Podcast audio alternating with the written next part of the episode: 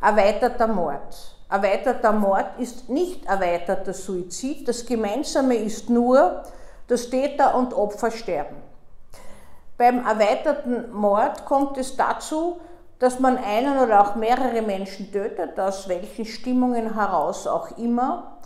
Äh, meist sind es abrupt entstehende Stimmungen, in wenigen Fällen kommt es äh, zu einem vorgehabten Handeln und als Folge davon richtet man auch die Gewalt gegen sich und bringt sich selbst um. Das heißt, erweiterter Mord ist Tötung eines Anders und anderen und reaktive Tötung von sich selbst. Der erweiterte Suizid ist was anderes.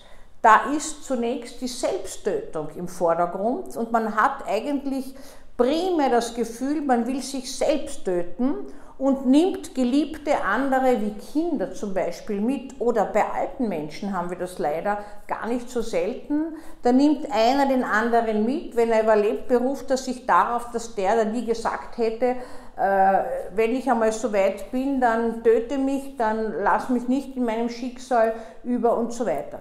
Also erweiterter Suizid ist oftmals krankhaft motiviert. Wir sprechen von Depression oder von Wahn, äh, wo man das Gefühl hat, man kann den geliebten anderen nicht im Hier und Jetzt zurücklassen und man selbst sieht keine Möglichkeit mehr, als sich zu töten. Man hat also permanent Selbsttötungsgedanken, Wünsche oder Impulse, ist eingeengt und hat so auch äh, bereits also Vorkehrungen getroffen und nimmt den anderen ohne sein Einverständnis, manchmal wird es argumentiert auch mit Einverständnis mit. Ist eine ganz andere Konstellation.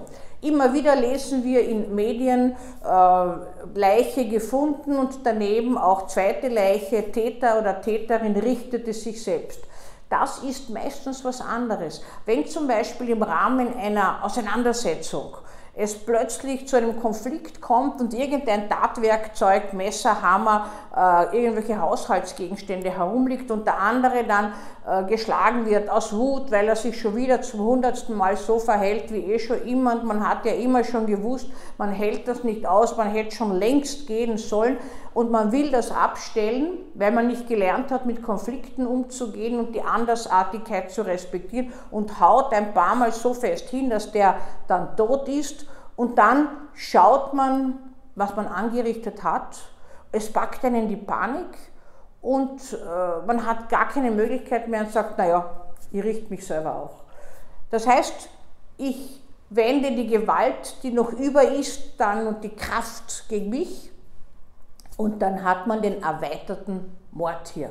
Manchmal äh, klappt das auch nicht, also man bleibt dann über und daher kann ich Ihnen so gut das skizzieren, weil hin und wieder muss ich dann solche Menschen, die wegen einem Tötungsdelikt zur Verantwortung gezogen werden vom Gericht, äh, untersuchen. Das ist das, was wir in den Medien häufig lesen. Natürlich lesen wir auch manchmal, Mutter nimmt, äh, nimmt Kind mit in den Tod und springt in den äh, Tod äh, weil sie geglaubt hat, also der Weltuntergang oder was ich, was alles bevorsteht. Das ist eine andere Konstellation als das, wenn gewissermaßen nicht die Selbsttötung primär ist, sondern nur eine Reaktion auf eine erfolgte Gewalttat, geplant oder nicht geplant.